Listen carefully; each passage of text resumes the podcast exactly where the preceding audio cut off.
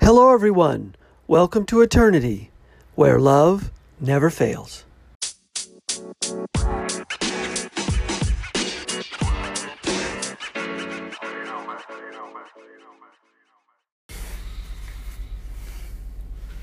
Hello, everyone. Thanks for listening. This is the Eternity Bible Study Podcast, where we walk through the Bible together every weekday, Monday through Friday. We're podcasting from here in the United States and in Zambia with a goal to share our thoughts and encourage one another as we read God's Word together, verse by verse. My co-host in Zambia, Mutale, and I are both listening to Through the Bible Podcast and then sharing our thoughts and encouragement with you. From America to Africa and everywhere else, God is in control. As always, our attribution goes to Through the Bible with Dr. J. Vernon McGee. So if you've ever wanted to try to read the Bible every day, we hope you can join us. We're regular people, just like you, trying to learn more about God and walk in step with His Holy Spirit. So if you have your Bible, feel free to read along, and if not, no problem. We'll try to put it all together for you. So let's get started. Hello, so today's teaching is coming from John chapter 10, beginning at verse 11, all the way through to verse 42. So verse 11 reads, I am the good shepherd. The good shepherd gives his life for the sheep. So we are here at the second allegory, characteristic. So the first allegory was in Verse 7 of John 10, which read, Then Jesus said to them again, Most assuredly I say to you, I am the door of the sheep. So, the question that arises is, how can he be the door and the shepherd at the same time? So the doorkeeper employed for that purpose, to make sure he locks up the door when the sheep are put in the sheepfold and all, had, charge of the sheepfold and would actually sleep or sit in the doorway. So the Lord Jesus Christ is not only the door to the sheepfold, but he is also the good shepherd. So he stays in the doorway. He's the door that actually opens to eternal life. That's what it means by him being the door to the sheepfold. So he actually protects his own and is also the good shepherd as well. So he's also called the Lamb of God. And, the Lamb of God, he takes away the sin of the world. So he came down and identified with you and me. He identified with us, and we are called sheep. So he is also the shepherd. And the fact that he actually became, one of us when he came down, he became a sheep. It emphasizes the humanity of Christ. And the fact that he's a good shepherd emphasizes the deity of Christ, because he alone was worthy and is able to save, because he is God. So he is the door that leads to eternal life. He is the shepherd that leads the sheep, and he is the good shepherd that died in order to save us. So he's also called the great shepherd, and we have that in the book of Hebrews, and Peter in his epistle called him the chief shepherd. In Psalms 22, he's called the good shepherd that actually gives life for the sheep. So he can die for the sheep. He's a good shepherd. And in Psalm 23, he's the great shepherd of the sheep that is able to keep his own. So he keeps his own. And, he calls out to the sheep, and they recognize his voice. And in Psalm 24, he's the chief shepherd. So he's coming again. And when he comes, he will come. And when he comes, he will come in a crown rejoicing. Verse 12 of John chapter 10 goes on to read, but a hireling, he who is not the shepherd, one who does not own the sheep, sees the wolf coming and leaves the sheep and flees, and the wolf catches the sheep and scatters them. So the difference between the Lord Jesus Christ and, any other religious ruler who claims to be the shepherd, these religious rulers and these leaders who we actually have, is that the other religious rulers, the men, they've had to do something. Rather, you and me have had to do something for them. So they did very little for the followers. They do very little for their followers. The shepherd, on the other hand, the good shepherd, he gives his life. We don't have to do anything for him. He just gives his life for the sheep and protects them. Verse 13 goes on to read, "The hireling flees because he is a hireling and does not care about the sheep. I am the good shepherd, and I know my sheep, and I am known by my own." So the good shepherd knows his sheep, and his sheep know him. To know him is to love him. And to know his sheep. So in Ezekiel 34, verses 1 through to verse 15, it reads,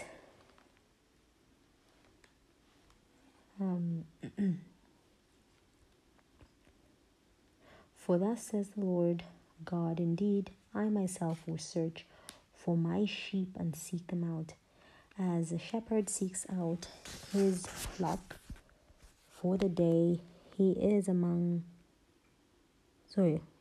as the shepherd seeks out his flock on the day he is among his scattered sheep, so will I seek out my sheep and deliver them from all the places where they are scattered, and where they are scattered on a cloudy and dark day. And I will bring them out from the peoples and gather them from the countries. I will bring them to their own land. I will feed them on the mountain of Israel, in the valleys, and in the inhabited places of the country. I will feed them in good pastures, and their fold shall be on the high mountains of Israel. There they shall lie down in a good fold and feed in rich pasture on the mountains of Israel." So here the good shepherd actually knows his sheep, as the statement says, and as we've read in the book of Ezekiel. So his sheep also know him. They recognize his voice, and to know him, like I said, is to love. And to love him, and to know him is to love him. So for us to know the Lord Jesus Christ, which means we love the Lord Jesus Christ. Verse 15 goes on to read, "And the Father knows me, even so I know the Father, and I lay down my life for the sheep." So he's a good shepherd who laid down his life for his sheep in order to save them, to take away the sin of the world. Verse 16 goes on to read, "And the other sheep I have, which are not of this fold, them I also must bring, and they will hear my voice, and there will be one flock and one shepherd." So the fold is Israel here. So there is only one flock. But, there are many folds. You have the Jews, Gentiles, rich, poor, dark, name it. So today, he's actually calling out a people, both Jew and Gentile, bond and free, people from all nations. And there will be one flock that we're going to be all under the body of believers. Verse 17 goes on to read, "Therefore my Father loves me, because I lay down my life that I may take it again." So the Father loves him because he died for us. So we should love him because he actually died for us. Verse 18 goes on to read, "No one takes it from me, but I lay it down on myself. I have power to lay it down, and I have power to take it again. This command I have received from my Father. So at Jesus Christ's trial, we saw that in actually the book of Matthew, he was in full control. So he set the time of his death, because his enemies, they were saying he's not going to be killed during the feast time, during the celebrations that they were having. So he said he would actually die during the feast day. So he is kingly when he approaches the cross, and he's in charge. So it's he's actually in charge, because he died for the sin of the world. So he was never on trial. The Roman government was on trial. The religious rulers were on trial, but he died willingly for the joy that was set before him, and he actually endured the cross. He had power to lay down his life, to take it, he had actually power to lay down his life and take it, no man could actually touch him without his permission. Verse 19 goes on to read, therefore there was a division again among the Jews because of these sayings. And many of them said, he was a demon who is mad. Why do you listen to him? Others say, there are not the words of one who has a demon. Can a demon open the eyes of the blind? Okay, so here he actually opened the eyes of, the blind man in the temple from yesterday's study. Yeah, the blind man was born blind, and he was cast out of the temple and from worship. And, the crowds are saying that, he is a demon. But again, they're arguing, would a demon actually make a blind man see? So there is a division here. We find there is a division, a difference in opinion among the people. Some thought he was the demon. Others thought he was the divine Son of God, so the Savior of the world. And that division is always there. So some believed it, others didn't. And today you have believers and non-believers. Verse 22 goes on to read, now it was the feast of dedication in Jerusalem, and it was winter. And Jesus walked in the temple of Solomon's. And Jesus walked in the temple of Solomon's porch. Verse 24. Then the Jews surrounded him and said to him, how long do you keep us in doubt? If you are the Christ, tell us. If you are the Christ, tell us plainly. Yes. So here he had actually not revealed himself publicly that he was the Christ up to this particular point. Verse 25 goes on to read, then Jesus answered, I told you, and you do not believe.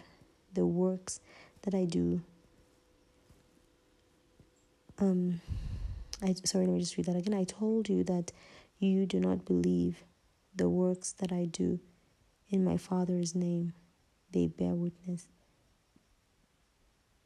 to me. They bear witness of me. So he actually offers proof that he's the Messiah, and his works are proof. He didn't just look to heal one or two blind men. There were thousands of people who were actually walking testimonies of his miracles. Verse 26 goes on to read, but you do not believe because you are not of my sheep, and as I said to you. So the thought is here is, you did not believe, and because you don't believe the circumstance So there are demonstrations that you're not, it actually demonstrates that, you know, the ones who didn't believe, that they're not his sheep. And he actually gives the positive side. So the ban on the sheep, you know, the brand rather on the sheep is obedience. You know, sheep by that time were not branded, but today, the flock, the sheep, we're branded by obedience. So if you want to know if one is actually saved or not, you know, you have to take a look at their relationship to Christ, and is he obeying the Lord Jesus Christ? So his followers have, you know, when you follow Christ, as well as have a hearing aid. So, you know, in one of our studies, I think in the Old Testament, a blood-tipped ear. And this is how we know. We actually saw that, you know, about the priest when he was actually being dedicated. So he had blood put on the tip of his ear that the Spirit of God can speak to, so that the Spirit of God can actually speak. And we have this in Proverbs 20 verse 12, which reads, the hearing ear and the seeing eye, the Lord has made them both. Okay, so yeah, like the practice when they were, you know, dedicating the priest, they dipped his ear, the tip of his ear, in blood.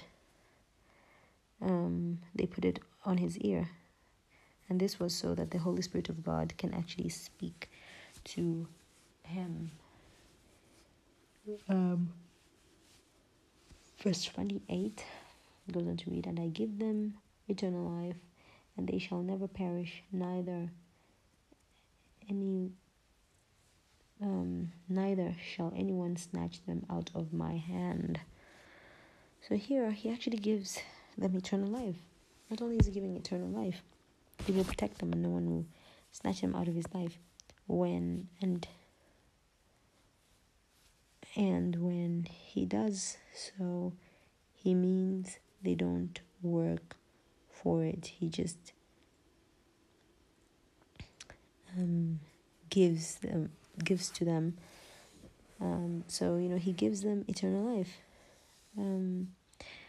So you don't have to do anything or work or show your works to Christ. So, you know, the sheep, sometimes, you know, we go astray and, you know, we do all sorts of kinds of things. But you won't stay in the pig pen. The sheep won't stay in the pig pen forever. The pig, yes, will stay in the pig pen, but the sheep, no. They won't stay in the pig pen. Verse 29. I was going to read, my Father who has given them to me is greater than all, and no one is able to snatch them out of my Father's hands. So he was a good shepherd. Verse 30 goes on to read, for I am my Father. For I and my Father are one.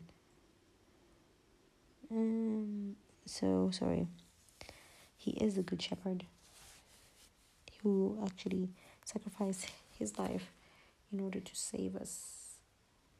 Verse 30 goes on to read, I and my Father are one. So here he actually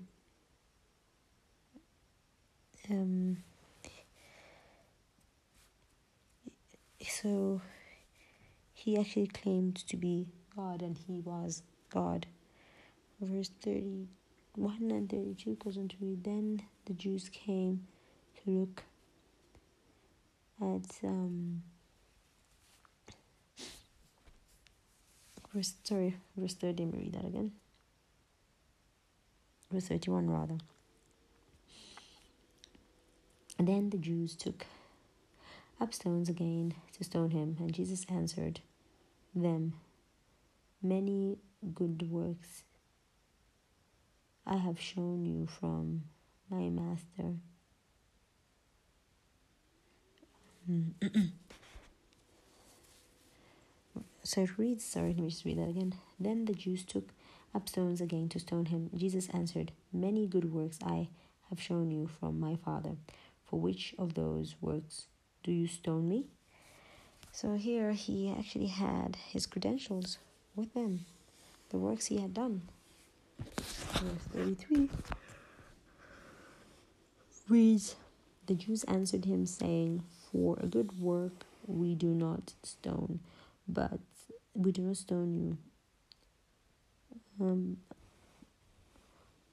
For good works we do not stone you, but for blasphemy, and because you, being a man, make yourself God. Verse 34. Jesus answered them.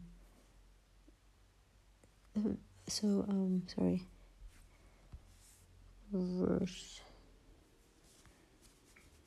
33 rather reads, the Jews answered him, saying, for good work we do not stone, but for blasphemy, and because you, being a man, make yourself God. Verse 34, Jesus answered them, is it not written in your law, I said, you are gods? Verse 35, if he called them, if he called them gods, to whom the word of God, and the scripture cannot be broken. So here, the point he's making is that if they are on a high plane, so he's not saying, so here, you know, the point he's making is if they were on a high plane. That's the point he's making. So he's not saying that mankind are gods. No, we get into more detail when we get to Psalms. So that's where we're going to get into more detail. Verse 36 goes on to read. Do you say to him whom... Do you say to him whom the Father sanctified and sent?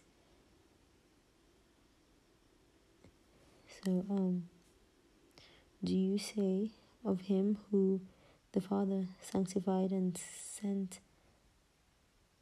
And sent into the world, you are blaspheming, because I said, I am the Son of God. The rest of the chapter here, we're going to see, in the rest of the chapter, he actually claims to be God, and he is who he said he was. So you can't actually be right in the rest of everything that you do if you do not think rightly of the Lord Jesus Christ. So this is our teaching for today. Thank you very much for listening in. God bless you all and have a pleasant day. Bye.